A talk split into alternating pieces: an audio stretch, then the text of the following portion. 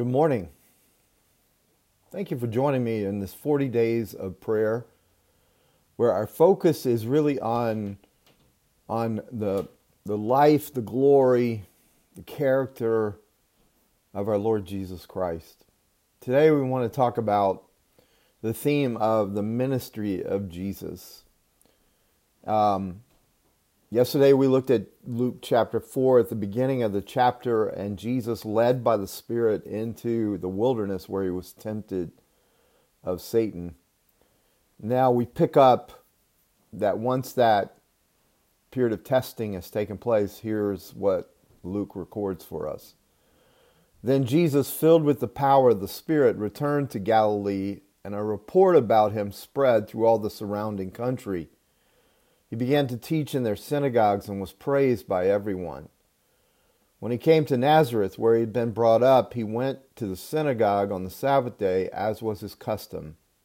He stood up to read, and the scroll of the prophet Isaiah was given to him. He unrolled the scroll and found the place where it was written The Spirit of the Lord is upon me, because he has anointed me to bring good news to the poor. He has sent me to proclaim release to the captives and recovery of sight to the blind, to let the oppressed go free, to proclaim the year of the Lord's favor. He rolled up the scroll, gave it back to the attendant, and sat down. The eyes of all in the synagogue were fixed on him.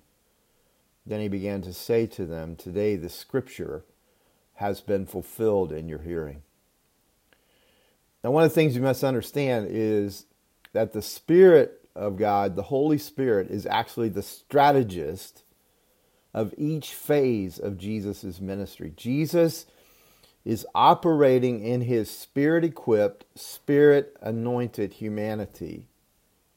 We even see really clearly Jesus says, I do nothing of my own initiative. I only do what the Father is doing. I only say what the Father is saying. So the Spirit of God is equipping Jesus in his ministry. He's equipping Jesus even in terms of what he does next. The Spirit has led him through a significant time of testing where the Spirit equipped him and empowered him to face Satan and to face a very specific type and time of temptation. Now, having come through that that time of ministry preparation, now the Spirit leads Jesus into ministry. The Spirit of the Lord activated, appointed, and anointed Jesus for the ministry of the gospel. Uh, throughout the region, he began to proclaim and demonstrate the power of the good news to those who were physically and spiritually poor, to the captive, to the brokenhearted, to the blind, to the oppressed. Jesus, the great physician of the body and the soul, faithfully not only teaches about the kingdom with authority, but he demonstrates the authority of the kingdom as he casts out demons, as he heals the sick, as, he, as the blind see and the lame walk. This same spirit that equipped and anointed Jesus is upon every believer. Not a lesser spirit, but exactly the same spirit. This is the promise of Jesus. He says, I will send another. And the Greek word there is very specific in John, where the another is one just like me. To have the Holy Spirit is to have the very presence of Christ activated in your life. You are moving with the authority you're moving with the power that Christ Himself moved and ministered with. Now, this passage, though, reveals how tough ministry is. Now, I've been a pastor for a long time, and there's a pastoral ministry proverb that the people who most want you to come be their pastor are more often than not the very ones who want you most to leave when you begin to be a little too uh, prophetic or a little too direct in terms of dealing with their with their stuff. And this is what Jesus experienced in Nazareth. He's been moving all in these areas around his hometown. Jesus of Nazareth, that's his hometown. Now everybody's a buzz. They're all excited. It's a Sabbath day. He's in his hometown synagogue. And in less than one sermon, they want him not only to leave town, but they want him dead. This whole congregation in his hometown synagogue, who so wanted him to come and were all excited about what he was about to read and what he was about to do because they heard about his healing the sick. They heard how he taught with such authority. Now he's in his hometown synagogue and they want him out of town. So the scene unfolds something like this Jesus is expounding God's word in the synagogue. See, having met Satan face to face, he now marches from the face of Satan into the kingdom of darkness, into the kingdom of Satan, and he begins to bring the kingdom of God. It is a direct clash between the the fallenness of this world and the and, and the God of this world and Jesus, the King of the kingdom of heaven. See, his authority is kingdom authority that he preaches with. His his ministry is kingdom authority manifest as the sick are restored, as demons have to flee. Jesus goes about bringing the signs of the kingdom, the wonders of the kingdom of God, of what's true of heaven, what was supposed to be true of earth. Jesus is making manifest as he ministers. It's an amazing, awesome thing. He, he's restoring what sin has broken. Um, one way to look at it is Jesus was not suspending the natural order, he was restoring it. When you look at Jesus' ministry and you see his teaching, you see his ministry, his love for the people he ministered to, his, his actions of healing and deliverance, when you see that, that's, that's not suspending the natural order. That's Jesus saying, This is the way it should have been. This is what sin and death and Satan have done. So they're all in that synagogue after having heard all about his ministry. And you must understand, they like what he's doing. They're excited. They're thinking, ah, this is our time. And so he takes the scroll, and it's pretty, it's pretty amazing the, the story. It's, it's told very succinctly, but out of all the possible scrolls, he finds the Isaiah scroll. He turns to the messianic prophecy in Isaiah and he reads it to the people.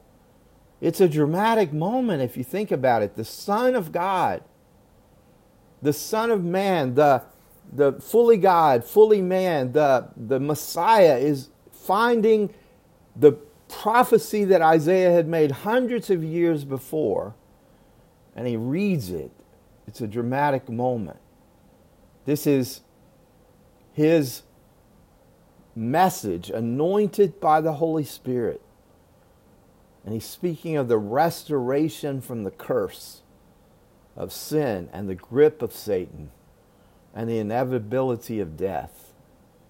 This is that. It's an, it's an interesting passage because it's, it's called the passage of Jubilee. It's the, it's the passage that refers to the Jubilee of Jubilees.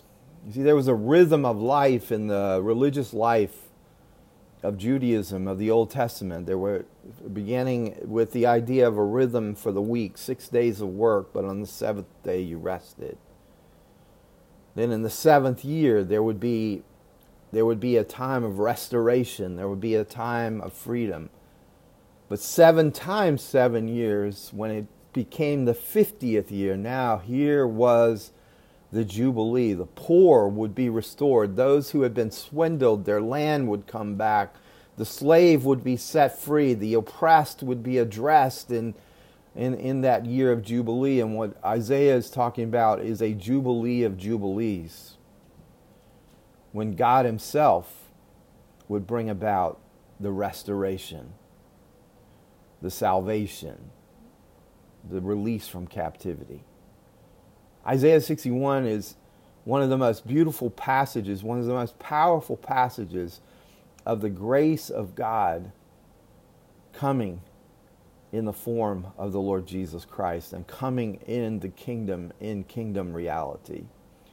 It's an interesting thing that we, you know, we live in a day uh, really where we talk a lot about justice or injustice, and I, I'm such a literalist, I know, and may and I tend to stand alone in some of these things, but but in, there's a sense in which even when we're saying we want justice, we really are saying we want the end of injustice.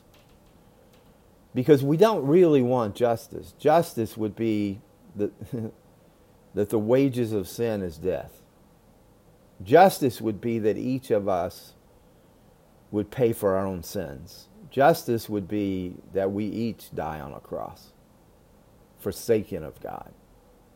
So we don't really want, but I know, you know, in a way, I'm, I'm the only one saying this in some some ways. What we really want is the end of injustice. What we want is the end of racism. What we want is the end of inequality. What we want is the end of greed and oppression. What we want is the end of unfairness you see, what God offers is more than just justice. He offers the end of injustice. And to those who do not even deserve or merit justice, He offers grace. And so the grace of God is what's coming to restore the poor, what's coming to heal the sick, what's coming to deliver the demonized. So Jesus is preaching this, and you got to follow along because it's, it's in this passage, and you begin to realize that people aren't getting it. Or they're interpreting it in a way that Jesus does not want them to interpret it what, whatsoever. Well, what does this mean? Well, they wanted something from him that he was not going to give them. You see, when they read that passage, all they thought of was themselves. Well, all they thought of was, I want freedom from political oppression. I want Rome to be ended. I want Rome destroyed. I want all our oppressors to be destroyed. So, Jesus, is that what you're saying you're going to do? You're going to throw off the yoke of Rome? In a way, and this is really important that we get this, in a way, what they're saying is, we want you to destroy all the evil in the world and all the evil that comes against us, but they didn't understand that they themselves were evil. And if Jesus is to destroy the evil of the world in the way that they're talking, they themselves, not just the Romans, but they themselves, because they are unjust, because they are sinners, because they are evil, they would have to be destroyed too. This is why sometimes people miss the salvation of Jesus because they do not see their own need for a Savior. They may see a need for a political salvation or financial salvation, or they see the need for some kind of temporal miracle in terms of heal me or, or, or make my life better or make my life easier, make this person go away or this problem go away. But they do not see that they themselves are so evil that Christ had to die for them. See, the only you and I are so evil that the only punishment that would pay for our evil was the death of the Son of God. That's pretty evil. And you say, well, I'm not as evil as other people. It doesn't matter.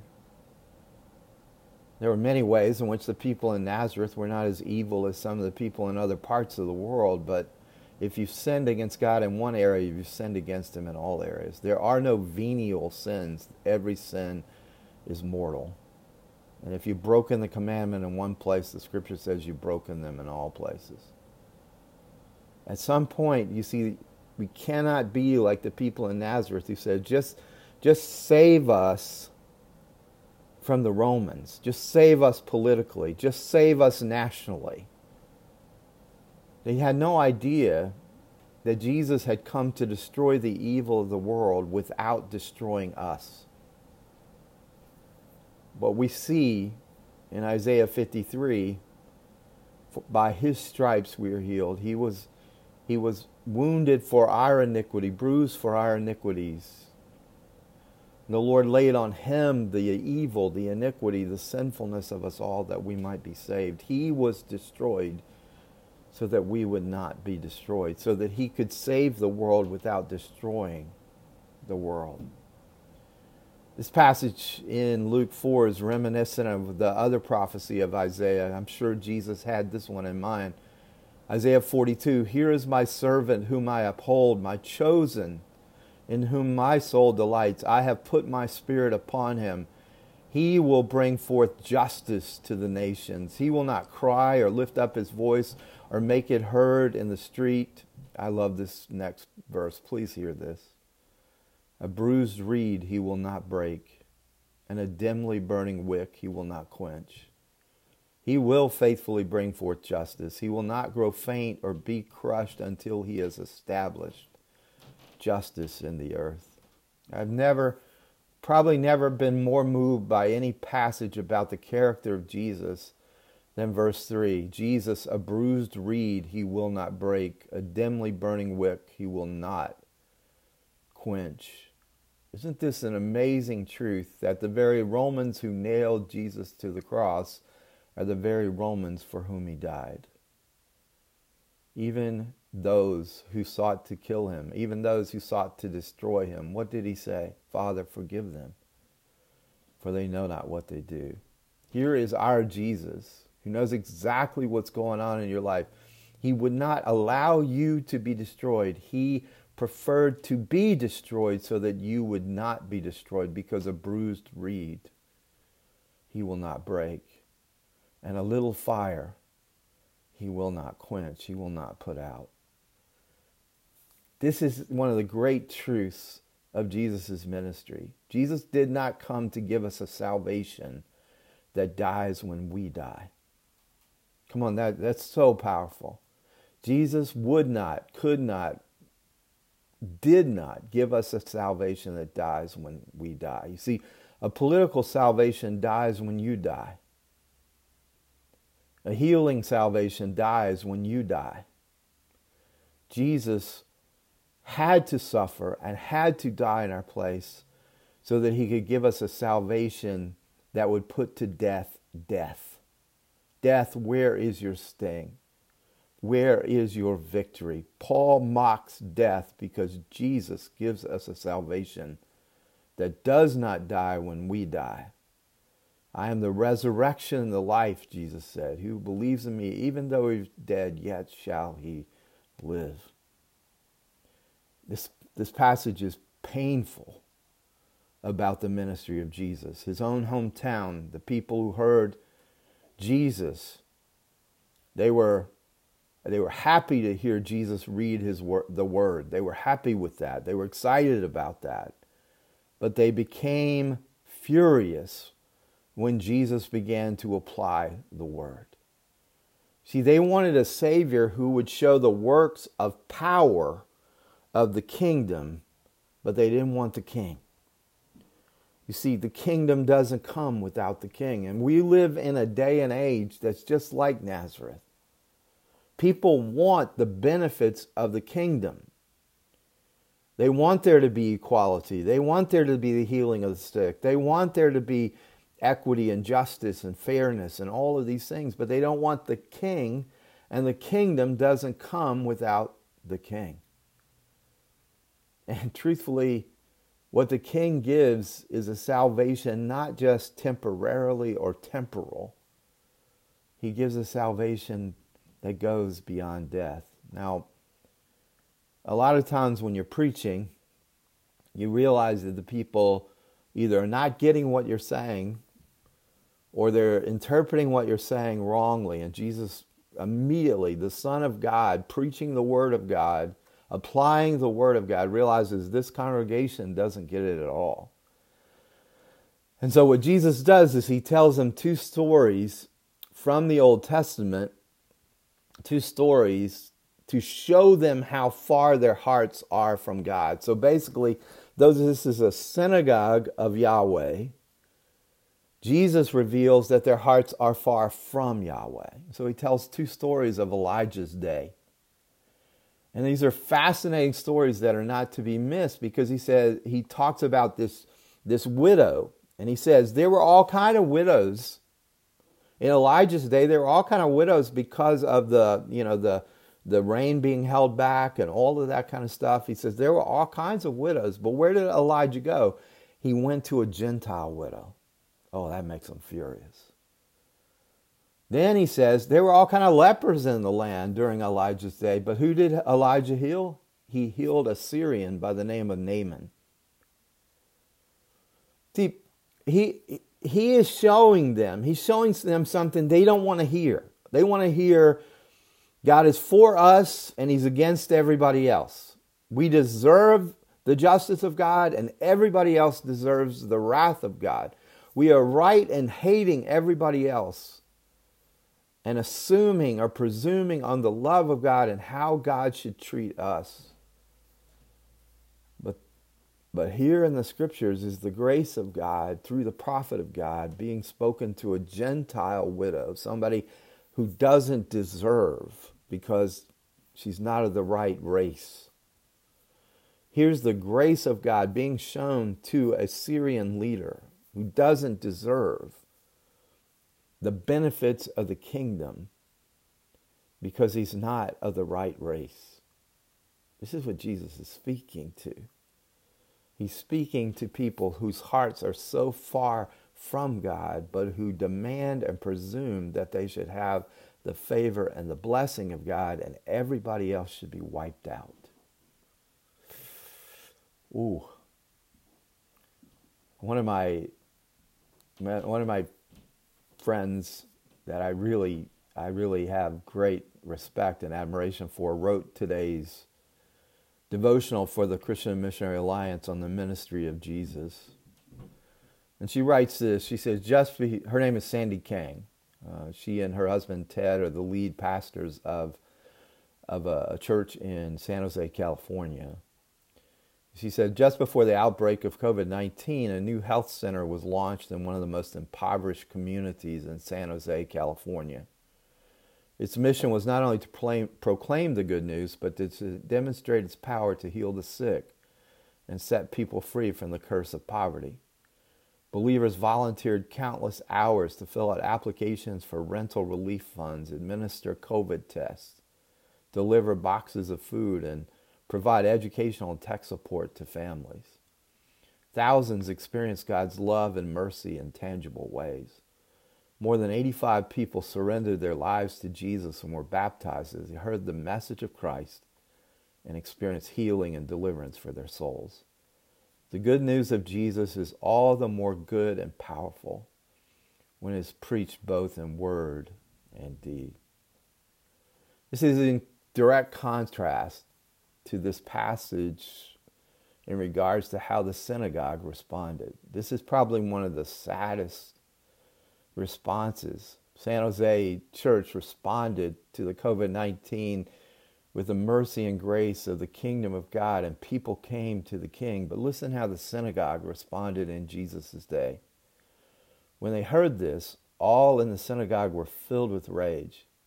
You See, they're furious, one, that their own selfish political desires are not going to be met, that Jesus isn't going to overthrow the Romans and make their lives easier and better. They're furious with that. But secondly, that he would bring in these Gentiles, that he would bring in these undeserving people and show mercy and grace, such as to, to provide for a widow who doesn't deserve it and to heal Naaman, who was a Gentile. This fills them with rage at Jesus. You're not the Savior, is basically they're saying. You're not who you say you are. And they got up in verse 29. They drove him out of the town and led him to the brow of the hill on which their town was built so that they could hurl him off the cliff. This is what they wanted to do to him. People say, wouldn't it be great if Jesus were your pastor? Well, he was preaching in his hometown and they wanted to kill him. They wanted to throw him off the cliff. Here's what the scripture says, though It wasn't his time. Jesus said, No one takes my life from me. I freely give it up. And in verse 30, it says, He passed through the midst of them and he went on his way. That's a, that's a really powerful little statement. He went on his way. Do you know what that means? He removed the scriptures from them. He took the kingdom from them. He left them in the kingdom of darkness. Here's a synagogue, basically a church of its day. And he leaves, he leaves them and takes the scriptures from them. He went away. And if you do a study of the Gospels, he never goes back to Nazareth.